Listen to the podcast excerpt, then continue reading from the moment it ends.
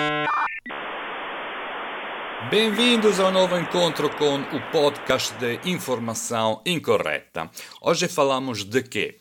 Bom, falamos de Google e falamos da nova descoberta, o computador quântico. A propósito, obrigado por sugerir os temas nos comentários. Lembrem que posso comentar pouco, isso é verdade, mas leio todos os comentários sempre. Portanto, comentem e sejam felizes. Mas voltemos à notícia. Qual é a notícia do dia? Bom, não é de mesmo do dia de hoje, é de um par de dias atrás. A notícia é a seguinte: um computador do Google alcançou a supremacia quântica, ou assim parece. O anúncio, assinado por um pesquisador da empresa, publicado pela primeira vez no site da NASA e depois removido, foi divulgado pelo diário Financial Times e deve ser considerado como um marco real no campo da computação quântica. De fato, nenhuma máquina tinha ido tão longe, pelo menos até agora. O supercomputador do Google seria capaz, de acordo com os relatórios, de realizar cálculos com velocidades nunca antes vistas. Em 3 minutos e 20 segundos, executaria o que um computador avançado atual conseguiria só em 10 mil anos. Mas afinal, o que é um computador quântico? Há anos que Google, assim como IBM, Microsoft, Intel e outras grandes empresas de tecnologia, estão a trabalhar para construir computadores quânticos com cada vez mais altos desempenhos. São máquinas baseadas em arquiteturas completamente diferentes daquelas dos computadores clássicos. Os computadores tradicionais, de facto, são sistemas que funcionam através de bits. E o bit é um sistema de dois estados, sim ou não, falso ou verdadeiro, ou mais simplesmente, 0 e 1. Todas as operações de um computador tradicional estão baseadas nesta lógica binária, chamada álgebra booleana, construída tendo como base estes dois algoritmos, 0 e 1. Os computadores quânticos, por outro lado, eh, estão baseados em bits quânticos chamados de qubits, lê-se qubit. Em português, qubit soa bastante mal. Os qubits podem assumir qualquer valor entre 0 e 1. Cada qubit pode assumir vários valores simultaneamente.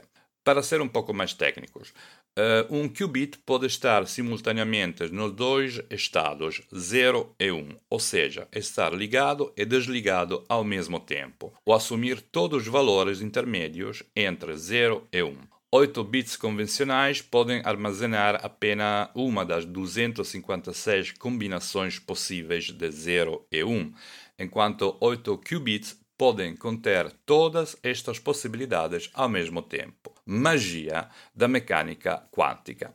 O que significa isso, afinal? Bom, vamos fazer, eh, fazer um exemplo. Imaginem procurar a palavra quantum num documento. O computador clássico analisa linha por linha para procurar esta palavra e encontra a palavra uh, várias vezes ao longo do tempo. Com o computador quântico é como ter todas as páginas do documento na frente ao mesmo tempo, em diferentes camadas, o que reduz grandemente o tempo de pesquisa. Na prática, o computador quântico analisa as páginas do documento todas na mesma altura. Essa capacidade pode não ser fundamental na procura de uma palavra no texto, como é óbvio, mas é uma enorme mais-valia se o problema a ser resolvido for mais complexo. A arquitetura quântica, portanto, permite resolver uma série de problemas que os computadores clássicos não conseguem decifrar num período de tempo razoável. Até hoje, no entanto, a dificuldade em manter o comportamento quântico dos qubits por um período utilizável, algo chamado de tempo de coerência, uma coisa bastante complicada, não vamos complicar, impediu que os pesquisadores utilizassem a aceleração quântica. Também por este motivo, o anúncio de Google seria um recorde mundial. No momento, uh, não há muitos detalhes sobre qual cálculo o computador executou. Sabemos que a empresa de Mountain View trabalha há muito tempo num dispositivo de 72 qubits chamado de BristolCon, com o qual espera alcançar a supremacia quântica. Mas, uh, de acordo com o que uh, o Financial Times escreveu, o experimento vencedor foi realizado com um processador de 53 qubit, portanto inferior, com o nome de código Sycamore. O anúncio do Google, no entanto, é bastante controverso. Por qual razão? Numa entrevista ao Financial Times, Dario Gil, chefe de pesquisa da IBM, afirma que o que o Google alega está errado. O Sycamore eh, não pode ser chamado de computador quântico, afirma esse especialista do IBM, porque foi projetado para resolver um problema específico. De acordo com uma fonte anônima com a qual o Financial Times falou, a equipa que redigiu o documento nem gostou de utilizar o termo supremacia quântica.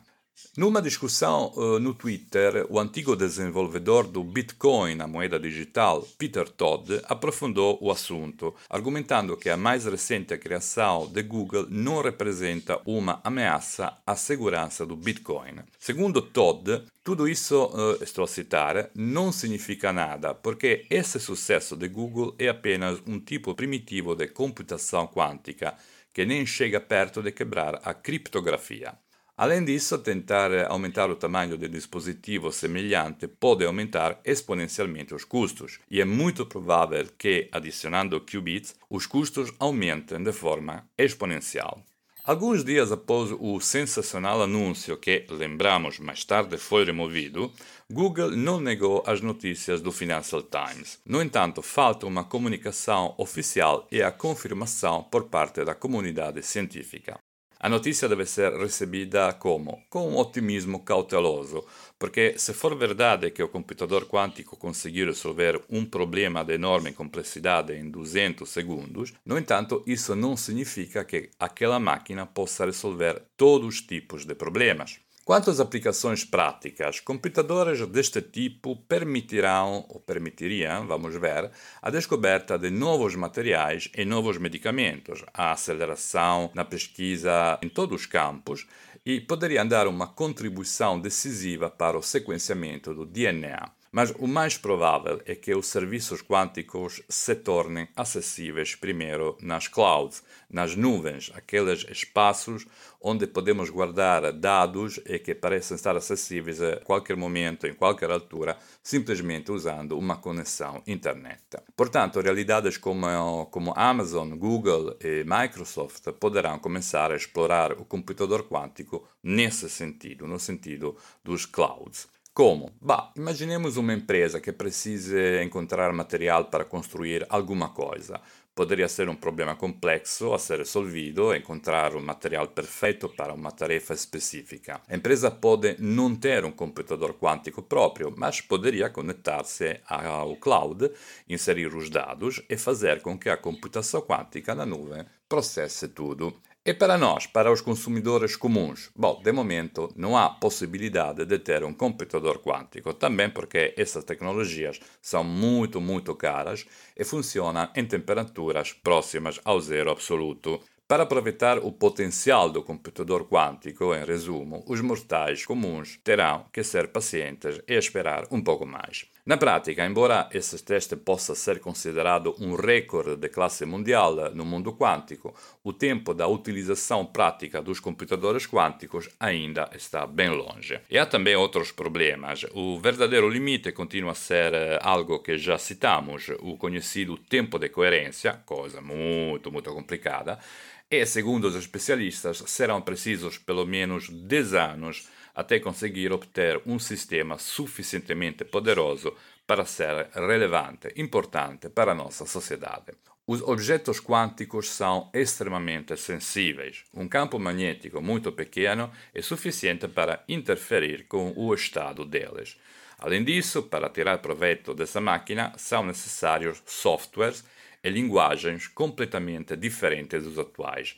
E hoje muitas poucas pessoas sabem onde colocar as mãos. Em resumo, estamos num estado inicial do desenvolvimento da computação quântica, mas é por isso que é estratégico colocar as mãos no assunto. E, aparentemente, Google está na linha da frente. As possibilidades são enormes e, no acaso, Google atua nesse campo assim como outros gigantes, tais como IBM, Microsoft e Intel, além das pesquisas como aquelas do MIT, de Harvard, da China, da Rússia, da União Europeia, até a União Europeia.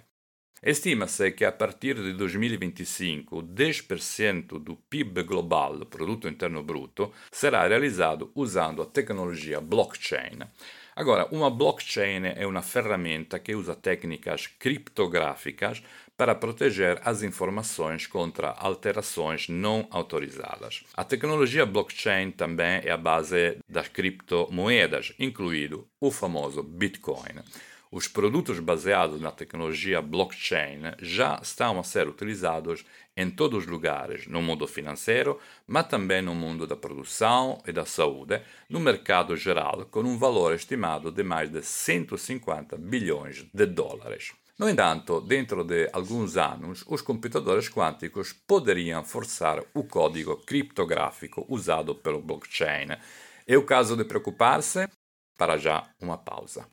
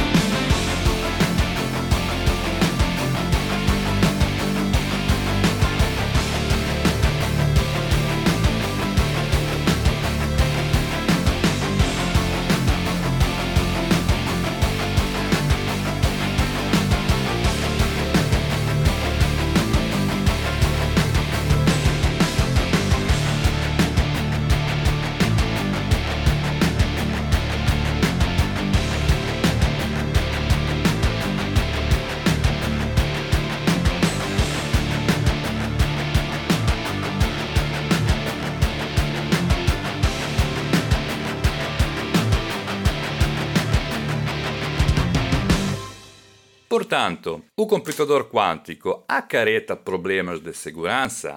Um computador quântico poderia forçar o código criptográfico usado pelo blockchain, quebrar códigos para proteger as comunicações e transações financeiras na internet? A verdade é que este tipo de criptografia, à luz do novo anúncio de Google, ficará instantaneamente obsoleto. Uma organização criminosa, por exemplo, equipada com um computador quântico, poderia falsificar qualquer assinatura digital, ou quase, e apropriar-se dos recursos digitais de uma empresa ou de um indivíduo. A maioria dos pesquisadores acredita que esse resultado requer um computador quântico cuja realização atualmente ainda está muito distante.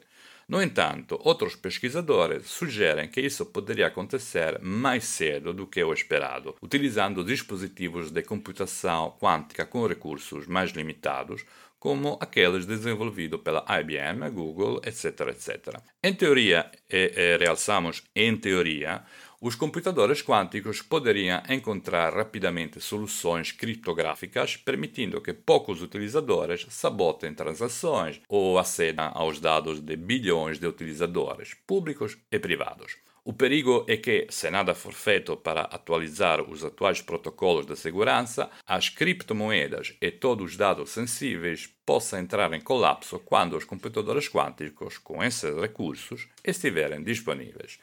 Agora, é o caso de alarmar-se? Bah, sim e não. Provavelmente não. Por quê? Porque, felizmente, as tecnologias quânticas também oferecem a oportunidade de melhorar a segurança. Como? Com a criptografia quântica, muito simples, que é intrinsecamente mais segura. Essa tecnologia usa os estados de partículas únicas, os fotões, para codificar os bits e transmiti-los. Os princípios da mecânica quântica afirmam que os estados quânticos não podem ser copiados ou medidos sem serem alterados. Portanto, qualquer pessoa que deseja interceptar a transmissão seria imediatamente descoberta. Uma figura triste. A criptografia quântica pode ser usada para substituir assinaturas digitais clássicas e criptografar todas as comunicações ponto a ponto na rede blockchain. No entanto, a complexidade e o custo das redes criptográficas quânticas limitariam inicialmente a sua adoção. A pesquisa nesse sentido está a progredir rapidamente, mas ainda está longe da realização de um dispositivo comercial. Do outro lado, não podemos esquecer que também o computador quântico se encontra num estado inicial. A verdade é que as duas coisas procedem lado a lado. Utilizar tecnologias quânticas para comunicar, realizar cálculos, tornar a blockchain a segurança mais eficiente requer a construção de uma internet quântica para conectar computadores quânticos por meio de uma rede de comunicação quântica. Mas a realização de uma internet quântica é bastante distante. Concluindo, o mundo das blockchain da segurança online deverá atualizar o seu software para usar funções criptográficas difíceis de reverter, tanto nos computadores tradicionais quanto nos quânticos. Mas antes da internet quântica é preciso lembrar que tudo isso requer investimentos importantes por parte dos governos centrais, pois falamos aqui de infraestruturas complexas que hoje pertencem ao mundo da fantasia. Para já, melhor ficarmos preocupados com os métodos de espionagem clássicos que são muitos e bem eficientes. Acabamos? Sim, senhor, acabamos. Acabamos aqui o podcast de hoje. Para já, agradeço todos os ouvintes e também todos os leitores. Daqui é o Max que diz até a próxima.